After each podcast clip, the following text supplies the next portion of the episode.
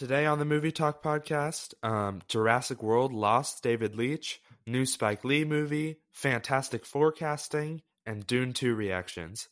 Also, for our featured review, I'll be talking about Madame Web, so um, stay tuned.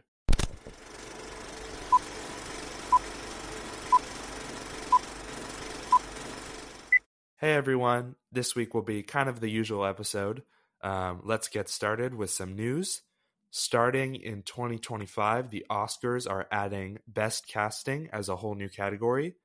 And I have mixed feelings about this.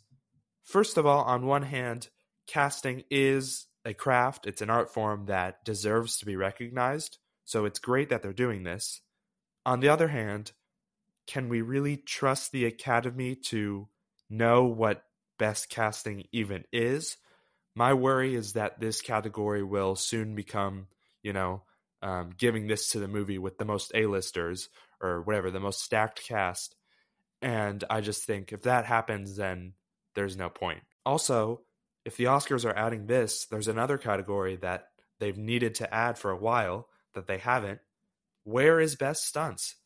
I mean, 2023, especially with Mission Impossible, with John Wick 4, with all these great action movies, um, it's never been more apparent that there should be a best stunts category. The craft of stunt work is a craft, and it's incredibly dangerous, but takes a lot of skill and a lot of preparation and a lot of work.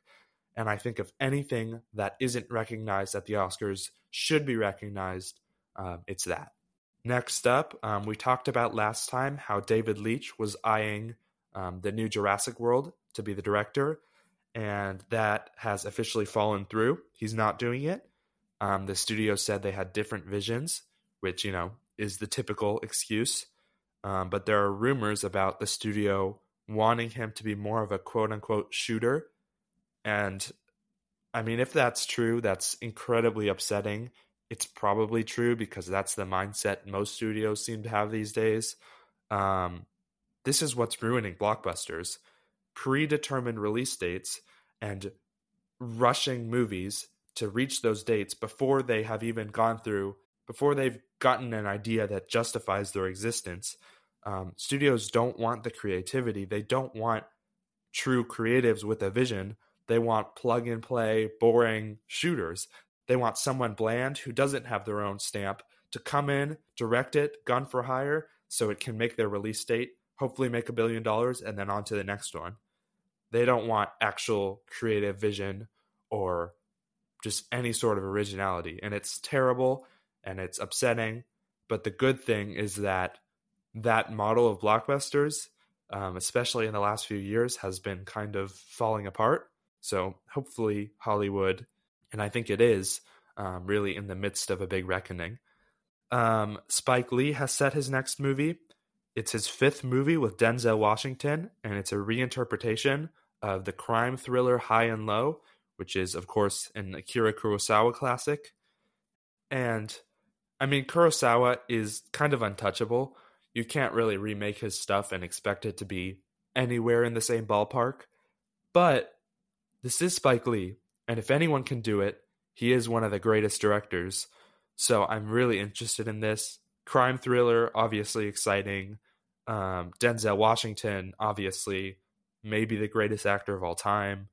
Um, and then those two reuniting is awesome. I haven't seen High and Low, but I am planning pretty soon to go do a full career watch through of all um, Kurosawa's works. So I'm very much looking forward to this and I'm excited to see how it turns out. Next up, Christian Bale will be playing Frankenstein in Maggie Gyllenhaal's adaptation of, of course, the Mary Shelley novel. Um, it's also starring Jessie Buckley, Annette Bening, Penelope Cruz, and Peter Sarsgaard. And this is really exciting. Um, Frankenstein is one of those classic stories that I will watch a million different interpretations of it. This cast is phenomenal. Maggie Gyllenhaal directed. The last thing she did, I think, was The Lost Daughter on Netflix, and I really, really like that movie. So I'm really looking forward to this. Um, and it'll be fun to see this movie in comparison to Guillermo del Toro's movie because he's also doing a Frankenstein movie with I think Andrew Garfield.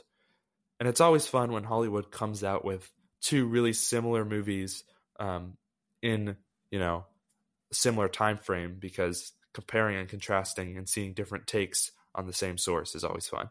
So I'm looking forward to that. Our last two news stories are our two biggest. Um, this Valentine's Day, Marvel Studios finally officially announced the cast of the Fantastic Four.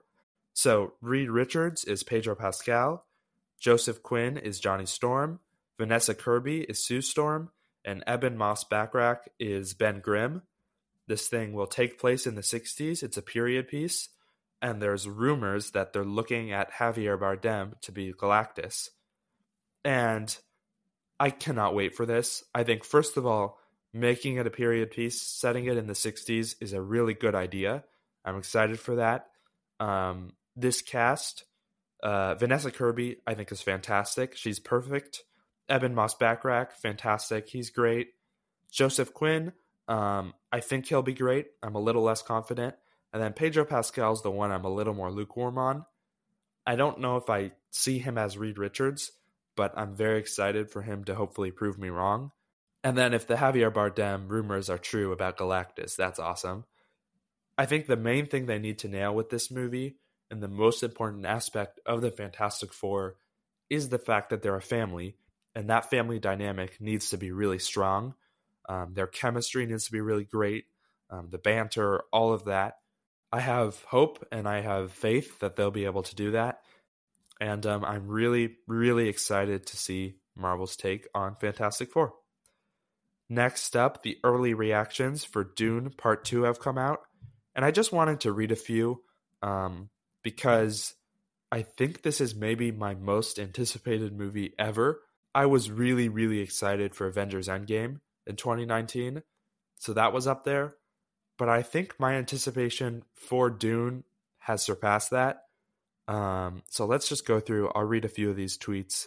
Courtney Howard said Dune Part 2 is jaw dropping, breathtaking, and wildly exhilarating.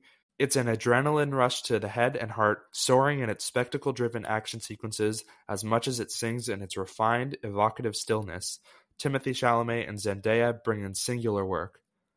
Um, action sequences, we know those are going to be great. The thing about this tweet that excites me is the acting. Um, Zendaya and Chalamet as obviously Paul and Chani. I'm really excited to see the performances. Let's see. Brandon Davis said Dune Part 2 is a masterpiece. Denis Villeneuve drops an awe inspiring, action packed achievement in a hearty, complex story. It's an astonishing, moving film which demands to be seen on the biggest, most immersive screen possible. I loved it, innovative and thrilling. So we knew this was going to be stunning, immersive. Um, the good thing here for me is hearty, complex story. The essential core of Dune is that it's not a chosen one story. It's more of a warning against those things. And I'm really hoping that Villeneuve understands that and captures that. And it's sounding like he did. Um, Scott Menzel Dune Part 2 is truly an awe inspiring cinematic achievement, one that continues to advance and build upon the world that Denis Villeneuve and company have exquisitely created, crafted, and shaped. If you loved Part 1, you're going to go absolutely wild for Part 2. Um, and then there's more, but I'll just cut it off there. The biggest thing here, again, is um, if I love Part 1, I'm going to love Part 2. And if you know me, you know I loved, loved Part 1. I think the first Dune is pretty astonishing, pretty incredible, especially the more I rewatch it. So the fact that this is even better um, is amazing. So that's pretty much it. Um, March 1st cannot get here soon enough.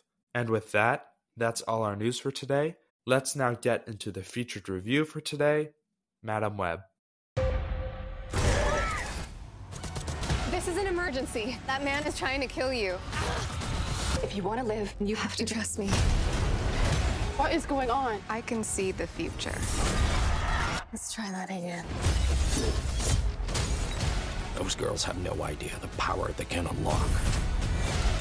I will kill them first. Get down! Okay. Um overall Madame Web, you've probably seen online. I am not going to go against the grain here. It's a bad movie. Um, I haven't liked really any of the Sony um, Marvel efforts. Venom 2 really didn't like. Morbius really didn't like. Venom I didn't like, but I do kind of look back on it more fondly. Um, Madame Web joins those ranks of being, you know, supremely disappointing. Let's talk about the good first, because this thing isn't completely without merit. I mean, the production design was actually pretty good. This thing, besides when it turns into like, you know, full CGI slop, it's visually not that bad. I think the production designer did a really good job making the city that she lived in feel like a living, breathing thing, which you can't really say for a lot of superhero movies nowadays. Um, and it, yeah, it did look pretty good until you know the final act where it becomes CGI madness, um, completely incoherent, incomprehensible, which is sadly and shouldn't be, but it's kind of par for the course for superhero movies nowadays. I will say also, story wise, this thing had the bones of a good movie. It had the ideas. I think the first half of this thing, where it's like a chase, kind of a Terminator chase type thing, is actually a really good idea. And I actually enjoyed it. I think the dynamic between the three people that, you know, Cassie has to protect um, was pretty good. I mean, Sydney Sweeney, Isabella Merced, and Celeste O'Connor deliver good performances. Um, it's just stupid. Like, why are you? Why are they playing like fifteen year olds? Why cast them if they're not going to be in costume at all, except for a dream, and they're just playing these like young girls who don't really have to do anything in the story, and you're casting these big stars. Like, why is Sydney Sweeney doing this? Um, it feels like a pre anyone but you role. You know, like her star is way too big to be doing this. Um, but I mean, they were good in the roles. I just think it's ill conceived to have them just be playing 15 year olds besides one vision. Um, and then Emma Roberts and Adam Scott are kind of just there. They're both good, but I don't know. They had nothing to do. I don't know what their purpose was. It just kind of, this movie reeks of rewrites and um, studio interference, and it feels like they had a whole different story originally with those three, with Adam Scott, with Emma Roberts, and it just got completely redone. And then this is the leftovers that we're getting. Also, like this is a superhero movie, but it avoids all the hallmarks of a superhero movie. Um, none of the characters get costumes or in their costumes besides that one vision. Um, Cassie never gets a costume. Like what is this movie trying to be? Because if it's trying to be subversive it's not really being subversive either. It fails at that. Is it trying to be like a, a thriller terminator chase movie? Because if it's trying to be that it's too superhero-y to be that and it's caught somewhere in the middle and i guess this is a problem a lot of superhero movies have where they lean into one genre but don't go far enough and then they end up between two worlds. Um, but this is one of the more egregious examples. I guess I already started to get into the bad stuff, so let's just keep going. Um, I mean, just about everything else was bad. The ideas were there, the story just fails in execution. Of course, it's like riddled with holes, contrivances. Also, you know, script wise, lots of bad exposition, lots of heavy handed stuff, like when um, Cassie bonds with the girls over their parents. Like the idea is there, but it's all tell not show, and it's very heavy handed. I talked about how I kind of liked the first half. The second half, where we go to Peru, um, I did not like any of that. I think, I don't know, it was just ridiculous. The action also in this thing was completely incomprehensible. So many like bad choices they really overused like camera spins and camera motion and it just became so disorienting and you could not see the action at all and then the final battle being like the whole firework thing is again a really good idea just bad execution and i think this thing also just like really falls flat in some major scenes like the beginning is just stupid and terrible um like the whole group bonding, that idea is good. It's a strong idea. This group will bond over time. That makes sense. But it's just tell, not show. It's on the nose. They just tell you, oh, we're all friends now, we're family, and you never really see it or buy it. Um, Cassie getting her powers, another scene that does not work. Um, I guess she can just astral project or whatever, and she like has this reconciliation scene with her mom, which makes no sense because she's like, "Oh, I was so angry at you," and we never experienced that. We never saw that. We never got the sense that she was angry at her mom until that scene, and it's like a vision, so it's not real, and it is just some. It doesn't make any sense. And then the ending of this movie is so unbelievably stupid. And this is an example, I think, where direct adaptation from the comics does not always work on screen. I mean, first of all, Dakota Johnson in the end getting blinded, so she gets the ridiculous glasses and she's in the like wheelchair of Madame Web from the comics. And it's just ridiculous and it looks so bad and it makes no sense. Um, and then she's like, "Oh, these guys are my family and they're all friends now." Does not, you know, make sense at all. You don't buy into it and then she's like having visions of the future. Um, her powers are never defined, never explained. How do the others even get powers? Like, there's this whole plot about the others are going to get powers, and then in the future, but we never even see that. That's never even explained. That shot of her like astral projecting with them, like it's just so completely stupid. Um, I don't even know why she can astral project. That made no sense either.